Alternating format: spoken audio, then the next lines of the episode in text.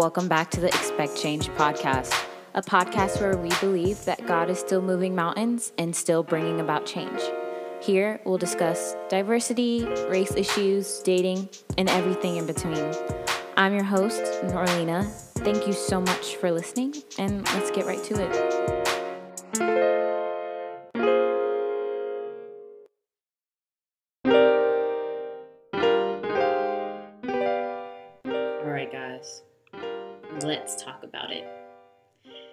Today, I want to talk about deconstructing our views on singleness. In the church, as Christians, the reason why I really wanted to discuss this is because I know it was something that my younger self definitely needed to hear.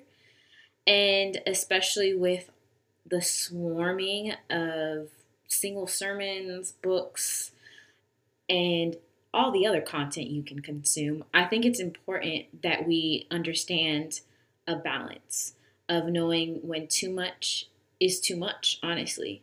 Um, when I first started pursuing my relationship with Christ more seriously, I was thrown into a world of hypersensitivity to my relationship status. And like most young Christians, I began to consistently watch sermons on literally anything and everything just trying to learn as much as I possibly could. And to be honest, I can't tell you the amount of sermons I watched and books I've read on singleness. I took these all in because I believed these things would help me become more content. But in reality, it just made me more fixated on the state of my relationship status. Being single wasn't about finding out who I was. It wasn't a state of being for me. It was about me being on my best behavior so that God could bless me with a husband. I don't even know if I can truly say I actually believed that I was content, but I was trying to convince God that I was content so that He could bless me quicker. So that brings me to my first point. I believe that the overconsumption of anything puts us in a danger zone. But when we become so engrossed in our relationship status, we begin to fall more in love with the gift or the idea of the gift rather than the giver himself. We become so obsessed with the idea of marriage that our relationship with Christ kind of just becomes more of a genie in the bottle situation. We think, oh, well, God, I, am on my best behavior, so I deserve this. Like, she's getting married and I'm not, but I'm doing great things, Lord. Like, are you going to bless me now? Like, I'm doing these things for your kingdom. Are you going to bless me with a husband now? When we constantly consume things that are trying to teach us how to be single, it is probably not helping you as much as you think it is. It probably is just most likely fixating your mind on the fact that you are still single. Because let's be honest with each other, when you click out of that YouTube video or you put down that book, you're probably still thinking, okay, God, now when is it my turn? I'm not trying to say that this the desire of marriage is evil or sinful in itself. We are relational beings created to crave community. That's why we have this innate feeling within us that we want to have these relationships because we crave we crave community with our creator. But desiring and idolizing are two very different things. Now, I'm definitely not saying never take part in these things. I'm not saying to never watch these sermons, never read these books, or listen to podcasts about dating or about singleness. What I'm saying is that we have to use our discernment when we consume these things. When I look back on my own struggle with this, honestly, my heart breaks a little bit because I realized that most of these things that were being spoken were by people who had been married young, say they got together with their partner in their teens, and had never truly been single. Now, I'm not saying that that disqualifies someone from preaching the word of God or from saying what God has placed on their hearts. That's not what I'm saying. But what I'm saying is it can aid in them to lack empathy in these sermons. I remember listening to these sermons, and a lot of them would come off as condemning people for having a desire for marriage. So sometimes I would click off of those videos or put down that book, and I would feel bad about wanting to have that relationship one day. So I think when we consume these things, when we partake in these things, we need to see the heart of the person. We need to look at the person who is speaking these things and being like, okay, like, what is this person's background? Like, is this person truly speaking out of love? Is this person trying to condemn me for a human natural desire that I might have? So, take part in these sermons if you feel so led to. But make sure that you are checking the fruit. Make sure you are checking within your spirit because there comes a lot of spiritual damage and spiritual hurt and pain when we are listening to people who aren't truly trying to care for our hearts and just trying to get a trendy sermon out there trying to lead you in relationship advice or telling you how to be single when they themselves don't even know what singleness really is. So, there are a lot of these areas, areas such as like conferences full of women who bought a ticket to this singles conference just to be told that maybe God hasn't sent the one yet because you haven't worked on yourself enough. And y'all, this really hurts my heart when I hear people suggest things like that. Like, well, maybe God hasn't sent the one because you over here doing X, Y, and Z, and you don't, you're not working on yourself, and you don't know how to cook, and you don't know how to clean, da da da da. Ma'am, cooking and cleaning is a life skill that we all should learn, regardless of gender. It is not something you should learn in order to be a wife. But that's what a lot of people are told. A lot of people go to these conferences, like, there are arenas full of people desiring marriage so badly that they want someone to teach them how to be a wife. They're learned to cook, they are taught to cook, to clean, to practice being a wife so that they can be ready when the time does come. And I don't want this to come across as I'm saying not to prepare. Yes, like we should always prepare. The world is going to end one day. It could be tomorrow, it could be a hundred years from now. And we prepare in that in being intentional with our relationship with Christ and reading scripture and pursuing Him daily. But that doesn't mean it could or could not end within our lifetime. It's just preparing just in case. The problem with all of this rhetoric is that marriage is truly not a promise to us. And I'm not trying to get into the space of like telling you that like these desires you have are never going to come true. That's not what I'm trying to say. What I'm saying is that marriage is just not a promise. You could get married and you could not get married.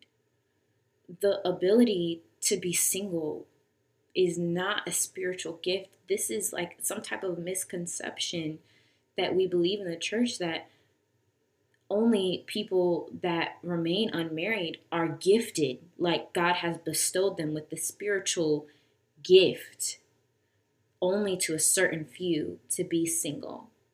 It's not a spiritual gift, and but many of us tend to believe that. Um, even Paul tells us that it is the ability to be free from worldly distractions. Says an unmarried man is concerned about the Lord's affairs, how he can please the Lord. But a married man is concerned about the affairs of this world, how he can please his wife, and his interests are divided. So, marriage is just that it's being distracted, and your interest is being divided. But singleness is being fully devoted and having interests that are undivided, completely unto the Lord. It is not some spiritual gift like prophesying that only a few get. You're not just called to a life of singleness as in like God has bestowed the um the position of being a pastor. He has called a certain few to be a pastor. I don't mean singleness is equated to that same caliber.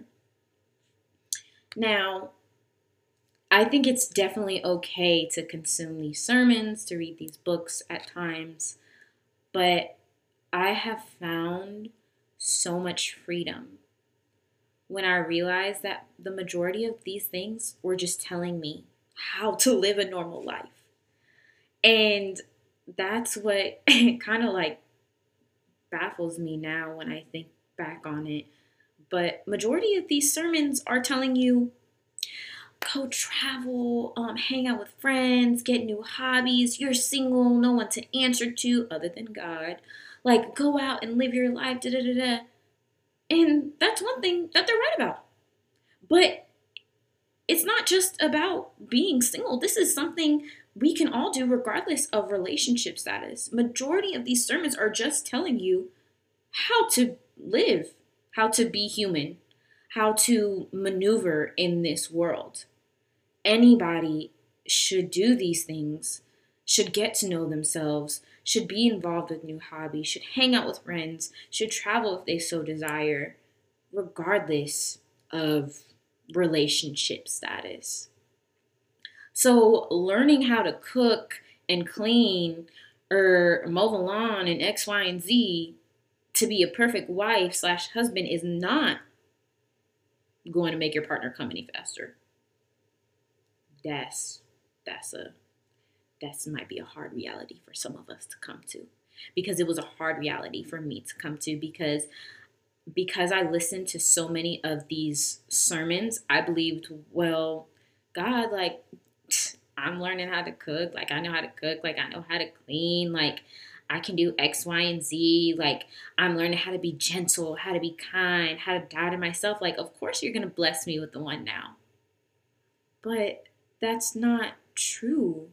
God doesn't send you that person because you are now perfect.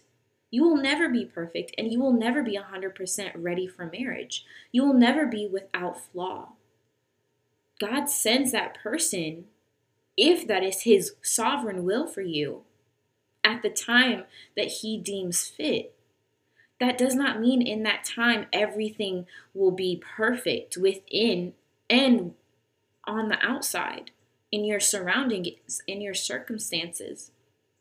That's not how this works, but this the church has kind of made us believe that once we get all our ducks in a row, then God will send that person. You will never be perfect enough or ready enough to literally die to yourself every single day. Pick up that cross and serve that other person. That is going to take a lifetime of learning. So, what does this all look like? what does singleness look like? What is it supposed to look like? And I've learned that it's just a state of being. It looks like guarding your heart, being particular in the things that you consume regarding your relationship status, and truly just being okay with just being It's about finding out about who you are, your dreams, what you love to do, but not so that person can come any faster because that will keep you in bondage because just because you're searching out these things does not mean it's not a guarantee that that person will come any faster. It's about growing deeper in your knowledge of yourself and of Christ so that you can fall more in love with life daily. There are so many beautiful treasures in the day to day that we miss because we are so fixated on when or if marriage will ever come to us. Sometimes we get to experience such beautiful things, and this is something that I regret in being younger of being able to have such amazing experiences, but always ruining it in the back of my mind by saying, well, this would be better if I was in this relationship or if I was engaged, or if I was married. It gets us into this cycle of becoming ungrateful for the moments that Christ has blessed us with and the people that God has surrounded us with. Thinking that it's not enough and that we have to have someone romantically with us in order to be satisfied in this life. So, marriage might come and it might not. Singleness is not just a rest stop on the way to marriage. And that is a way that a lot of us operate within the church. It's just a state of being, just literally being you. And I don't say this to sound morbid, but we were brought into this world alone and we will leave alone, minus obviously the fact that Christ is always with us. But relationally, we will not always have people near us. We stand before God on Judgment Day. Just us. Now, regardless of your relationship status, God doesn't love you any less because she or he is married and you are not. That's not how the God of the universe works. Marriage is just that a gift. It does not mean that she is a better Christian than you and that God blessed her with a husband because she was doing all the right things she had herself figured out. She had all her ducks in a row. And because God saw that, He said, Yeah, she's ready. No. And we get into this space of beating ourselves up because of that. We get into this comparison state and we look at other people and we say, Well, dang, God, like she's married and I'm not. And I feel like I'm doing great things, but I, I must not be doing enough. I must not be doing enough. I must I need to work on myself more. I need to get things together. And you get into this frenzy of why am I never good enough? Why am I never doing enough good work? God, why can't you see the good things that I'm doing and bless me like you've blessed her? But God doesn't want that for us because it's not about that. It's just a gift.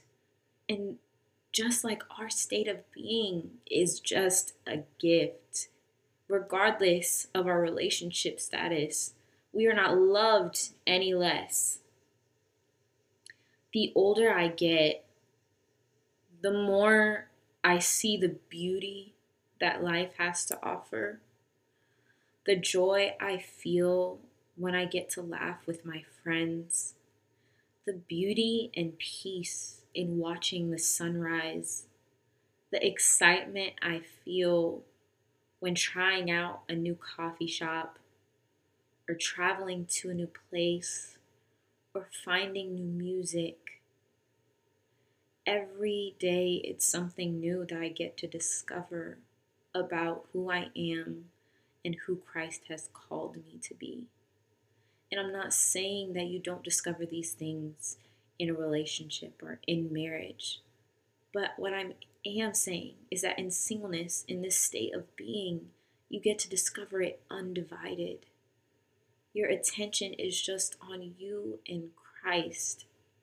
And I'm so grateful for the, this time that I've been given because I don't know if I would know myself to the extent that I do without it. I wouldn't know if I could be so content in just being with myself and just being with Christ if I didn't have this time to truly learn what it means. Being alone, as in not even, I don't mean spiritually, but I mean being alone in the fact of in restaurants alone, in parks alone, or doing things where a lot of people in the back of their minds would say, well, this would be better if only I had a partner, or feeling ungrateful, or feeling upset, or just beating yourself up because of that. There is so much beauty in those moments in realizing I'm okay. I don't need anybody to make this experience any better. I find joy in being with myself. I find joy in being with Christ. I find joy in being with God's creation.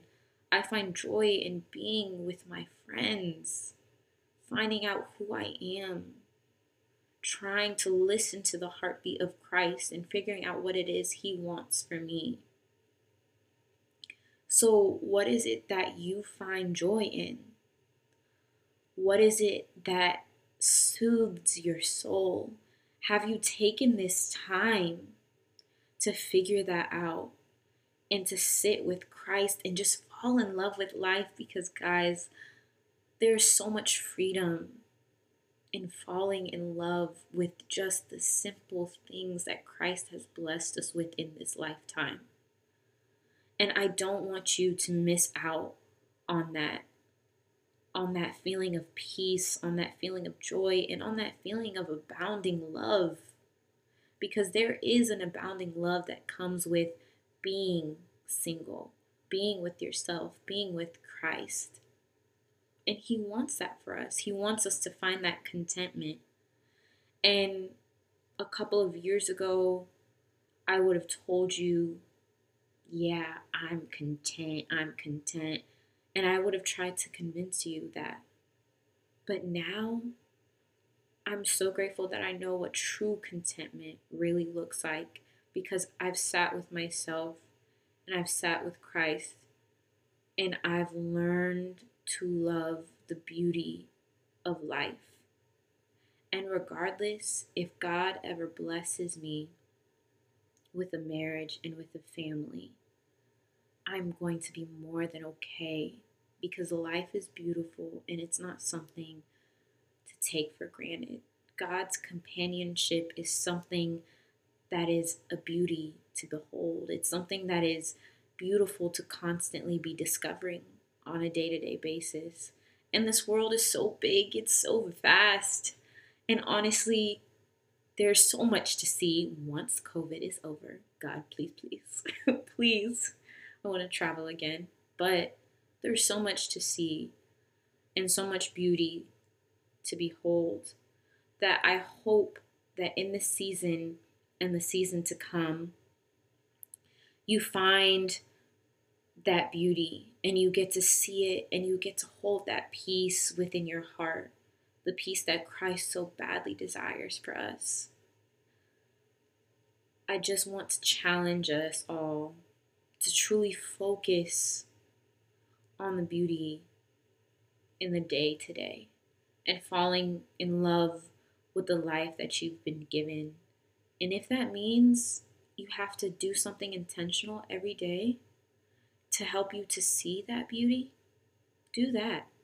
For me, it's seeing the sunrise, So I intentionally get up, go hike, and I'll watch the sunrise. And it reminds me of God's goodness. It reminds me that there's so much beauty to behold. And if I find beauty in just a Georgia sunrise, imagine what it might be in Italy, in South Africa, in Asia.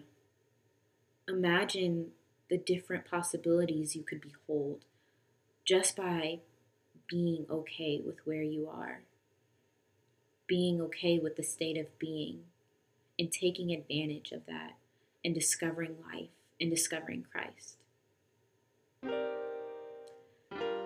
Thank you guys so much for listening to this episode. I hope you enjoyed it. If you have any questions, comments, or even suggestions on something you'd like to hear discussed, you can DM me at Expect Change Pod. Um, I'd love to have a conversation. I hope you guys have a good one. Be blessed.